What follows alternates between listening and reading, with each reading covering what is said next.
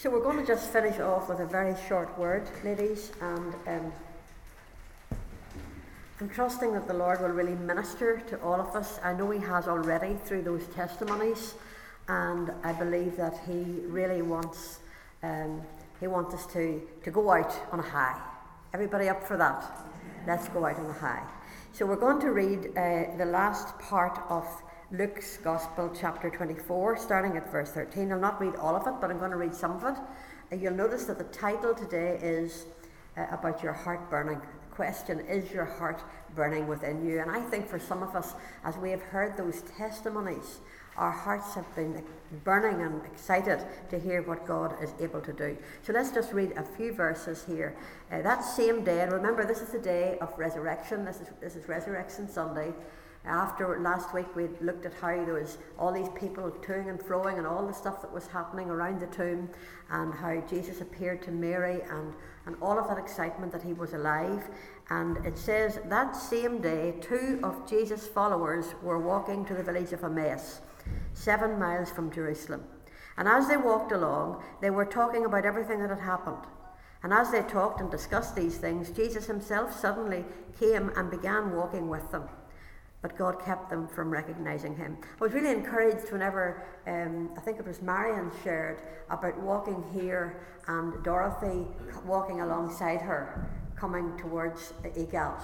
And I just thought, you know, we need to know that very often when God walks with us, He'll put somebody, His presence will be in a physical person who will come and walk with us. Isn't he just a, such a great God? Because sometimes, whenever we can't feel him or we can't sense that he's there, he'll send someone along who's going to journey with you. And I want to encourage all of you ladies that there's a job for you to do to journey alongside people. And you know, so often we, we look at what God wants to do and we say, what, is, what ministry has God for me? I want to encourage you, that's a great ministry. Just to journey alongside someone and be there to speak into their life and to encourage them. That's, that's the Christ in you walking alongside someone. And it says that God had kept them from recognizing Jesus. And Jesus asked them, What are you discussing so intently as you walked along? And you, we all know this story, I think, and we love it. It says that they stopped short, sadness written across their faces. Then one of them, called Cleophas, replied, You must be the only person in Jerusalem who hasn't heard about these things that have happened here, here, there, this last few days. What things? Jesus said. The things that happened to Jesus, the man from Nazareth, they said. He was a prophet who did powerful miracles, and he was a mighty teacher in the eyes of God and all the people. But our leading priests and all other religious leaders handed him over to be condemned to death, and they crucified him. We had hoped. Do you notice that? These people were disappointed. Their hopes had been dashed. We had hoped that he was the Messiah who had come to rescue Israel. And this all happened three days ago. And then they go on to say that they had heard a rumour that some of the women had been around the tomb and they'd heard a rumour that maybe, maybe Jesus was alive. But here they were, and it seems that they were walking along the road and they were sad. They were disappointed. And you see, it's in those times of disappointment, and we all have them. There are times whenever we have small disappointments, and there are times when we have huge disappointments. But we need to remember that it's at those times that Jesus wants to come alongside of us. And that's what he said before he left. He said, I'm going back to my Father, John 14, but he said, I'm going to send you the Paraclete, I'm going to send you the Holy Spirit who's going to draw alongside of you. And in those times of disappointment, we need the Holy Spirit to walk alongside of us. And we need each other to walk alongside of us. And I'm sure there are many of you, and you're carrying some degree of disappointment this morning, but you need to know that God wants to walk with you. He wants to walk you through this because He's going to take you through. He never keeps you in the valley of distress, in the valley of, of, of death. He doesn't keep you in the place of disappointment where dreams have died. He doesn't keep you there, He walks you through. He's the God who walks you through, and He wants to walk alongside of you. And so these women, uh, we, we don't know who they were actually, it says just two of them. They may have been a husband and wife, they may have been two women, they may have been two men, I don't know. But these two people didn't realize that Jesus was walking beside them and they were pouring out their heart. And you know what? The best thing we can do in times of disappointment is to pour our heart out to Jesus. We need to tell him how we feel. We need to verbalize it. It's not enough to just feel it and feel the pain. We need to actually ask, Help me, God, to verbalize what I'm feeling. Help me to speak it out. It's really, really important to tell God how you feel. Life and death are in the power of the tongue. And God wants you to verbalize it. The enemy wants to slap his hand over your mouth and stop you from pouring your heart out to God. But these two people didn't realize that Jesus was walking beside them, but they were pouring out their hearts anyway. And that's what we need to do. We need to speak about how we feel. Speaking about how you feel is the correct and the best and the biblical thing to do. That's what people go to counselling. What for? To speak about how they feel. And yet God has it in His book. That's exactly what He wants us to do. And that's what these people were doing. They were pouring their hearts out and they didn't even realise it was Jesus that was walking beside them. And then it says that um, He began to open up the scriptures to them. You see, I just think how amazing it must have been. Remember that Jesus, one of His names is the Word of God. That's one of the names of Jesus. Imagine that Jesus, the Word of God, was actually opening up the Word of God to them. What a Bible study that must have been. I'll tell you, I had to jump down here to let him get up here because do you know what? I just, I just, oh, I'd have so loved to have heard how he opened up the scriptures but you know what? He can, he, by His Spirit, He can help us and speak to us that we can, to some degree, with His power, open them up for you. And God wants you to op- be, have the Scriptures opened that you will understand and that you will see. And so these people didn't realize what Jesus was doing. It says He, he says then Jesus took them through the writings of Moses and all the prophets, explaining from all the Scriptures the things concerning Himself. Do you know something? I love the Old Testament. Do you know why? Because it's all about Jesus. He's there from the beginning. He's there from the very first verse in Genesis chapter 1. He's the whole way through. And the, the Old Testament and the New Testament, they flow together, and Jesus is on every page. And God wants us to have our eyes open to see the beauty and the wonder. And you know what? There's always more. We will never come to the end of the truths that are in this word that we have available to us. We will never come to the end of it. We'll still be hearing and learning and being, having revelations in heaven, I believe, throughout eternity. God will continue to reveal secrets throughout eternity. And we need to realize that we have the Word of God right beside us. And you know what? The Holy Spirit, He's the one that Jesus said He would send to be the, the paraclete, to be. In fact, He actually says, I think it's John I read recently, I think it's John 14, where he says, where he will send another paraclete. He will send another who will draw alongside you. Just as Jesus walked alongside these people, the Holy Spirit will come and walk alongside you, and the Holy Spirit can open up the scriptures for you. If you ask the Holy Spirit to help you before you read your Bible, you will find that He will open up truths and secrets and speak to you directly. He mightn't do it every single time because He wants you to get, be faithful and learn discipline. But if you're open and you continue to place yourself before Him, you will find that there'll be times when, when the Holy Spirit will just grip you by that word that is a living Rhema, the living word of God. And that's the way God wants us to live. And so he opened up the scriptures to them. And it says in verse 28 by this time they were nearing Emmaus at the end of their journey. I'll tell you, as they were traveling along that road with Jesus, and as he was opening up the scriptures, I can tell you for sure that their sadness was being turned to joy because he was with them. His presence, in his presence, is fullness of joy. And when we realize and begin to realize, and listen, we, sometimes we've got to speak it out in faith and say, Thank you, Jesus, you're right beside me today. Thank you that you're walking with me through this day. And as we do that by faith, we will find our joy increasing. Many years ago, away back in the 70s, one of the first, I think it might even have been the first time that I was in Israel, I remember we were with the late Headley Murphy, he was leading the group. And I remember that we were heading out to Emmaus, and I don't think we've ever been back since.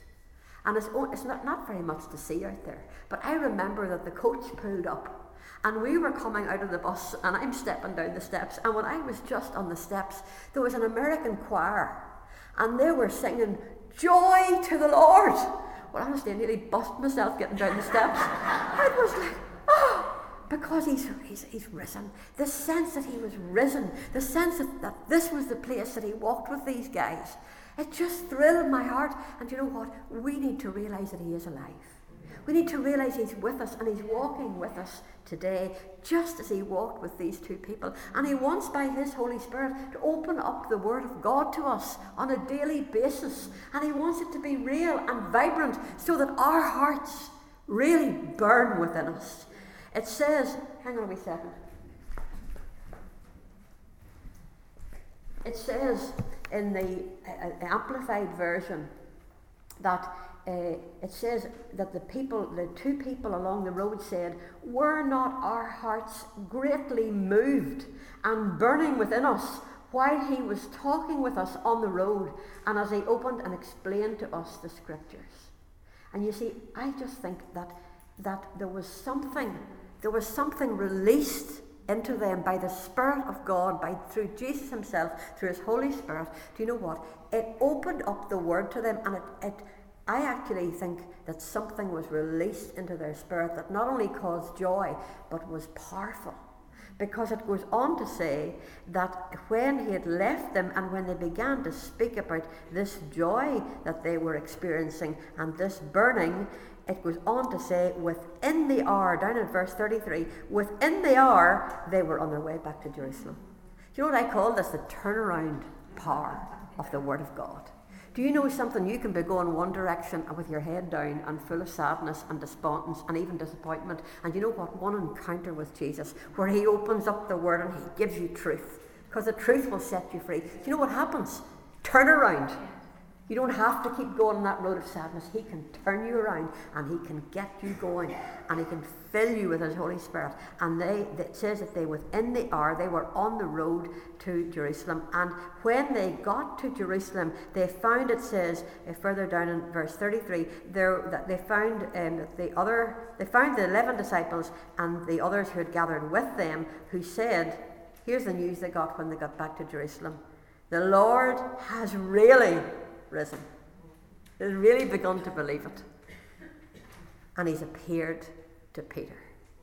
I just wanted to bring that wee bit in because we spoke about Peter the other night and the other day that we were here the week and how he had so failed God and so let him down and, and, and denied him, denied Jesus. And do you remember we spoke about how Jesus looked on him? It says the Lord turned and looked on Peter and he was so broken because he knew he had let the Lord down. And he was so broken that remember it says that Peter went out and he wept bitterly. Do you know what blesses me?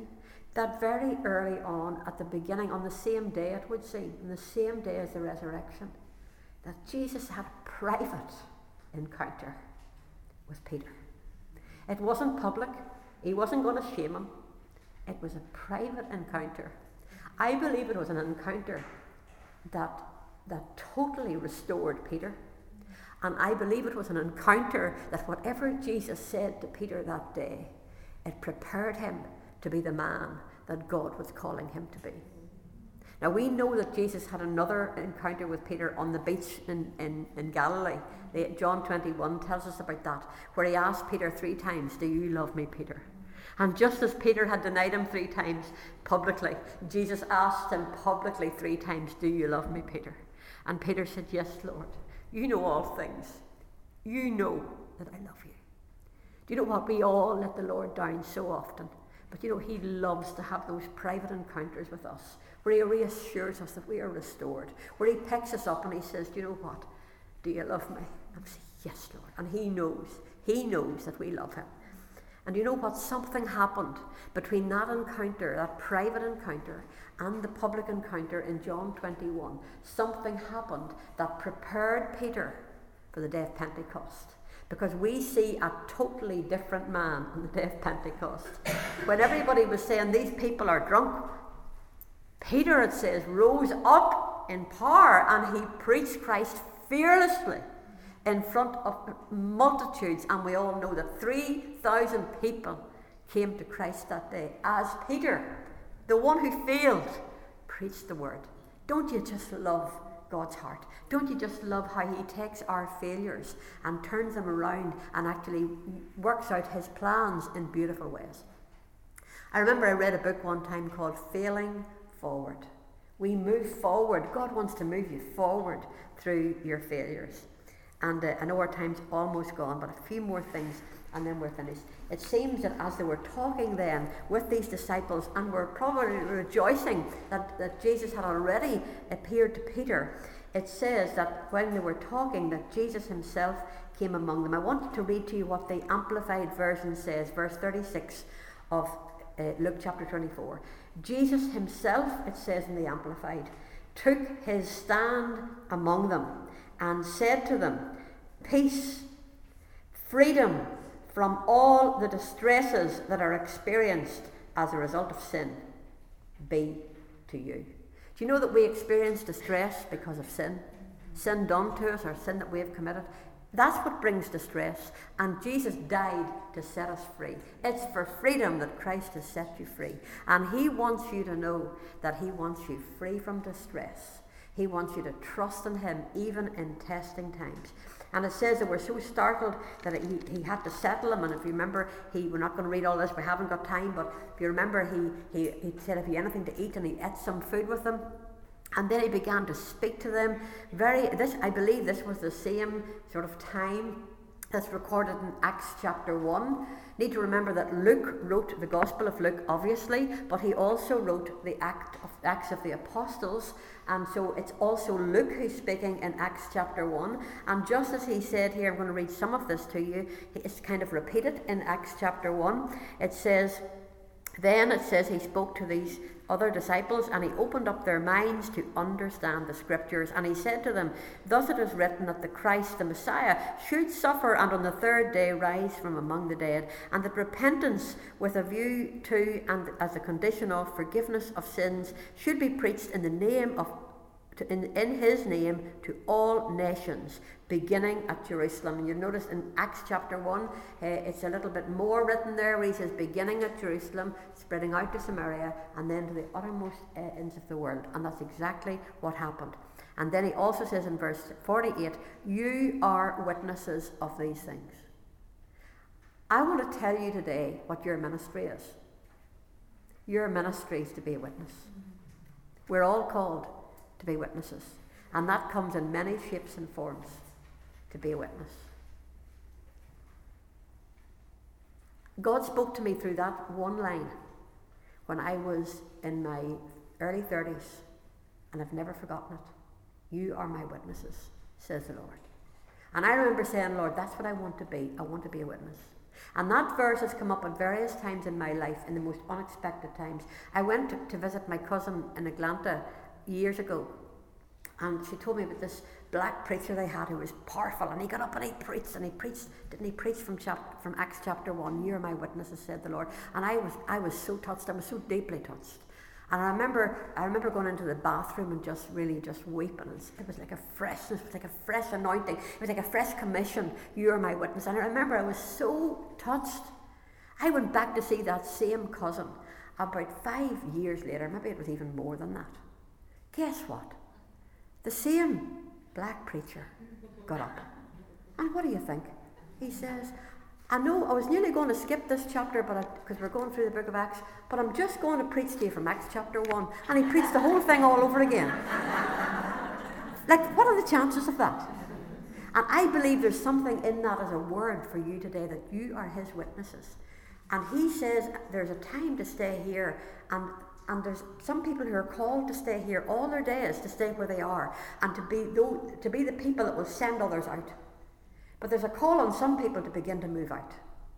And God will show you and direct you. And I believe God's going to start moving stuff out across this land.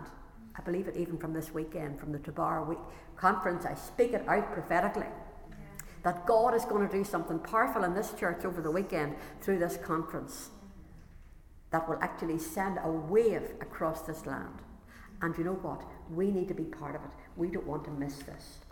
And so Jesus appeared with them, and then uh, we're almost, I promise you, almost finished. If you read in Acts chapter 1, it says that he led them out as far as Bethany. And it says he raised his hands in blessing. Can you get the picture? He raised his hands in blessing and he left them. He was taken up into heaven. And it tells us in Acts chapter 1 that as they were standing and watching him being taken up into heaven, it says that two men in white appeared and said, Why are you standing up looking at that? This same Jesus, this same Jesus shall so come again in like manner, in the same way as you have seen him go. Do you know what? The word is, it's on the street, girls. He's coming back. He's coming back. He's alive and he's coming back. And we're going to finish off today by singing a real old song. It is so old that only you that are my age and, and uh, will probably remember it. It's called He Lives. And, and as we sing this, I've actually even got Jane humming this song all morning because I've been playing it early this morning. Do you know what? He really is alive. And do you know what? He wants to live in you. He wants you. That's actually not what you call the song. I'm thinking it's not that. That's not what you call it. But the song is called "Because He Lives." I can face tomorrow. There's another one called He Lives, He Lives, Christ Jesus lives today. And He walks with me and He talks with me along life's narrow way.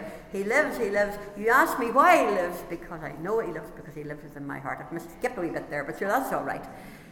Listen, He wants to walk with you throughout the summer. Will you give Him time every day to stop on your journey and spend a little time with Him? Will you give Him that time and open up your heart to hear Him? We'll be listening to Him in America. We'll be, we'll be opening, giving Him time and space in America to hear Him. Will you do that throughout the summer? If you do, you'll find that, that your life will be changed. And I know that many of you have been doing that not just recently, but for years. But God wants to give us more. And He wants us to have a fresh revelation that He really is alive. And because He is alive, you and I can face tomorrow. Let's just stand and really sing this for His glory.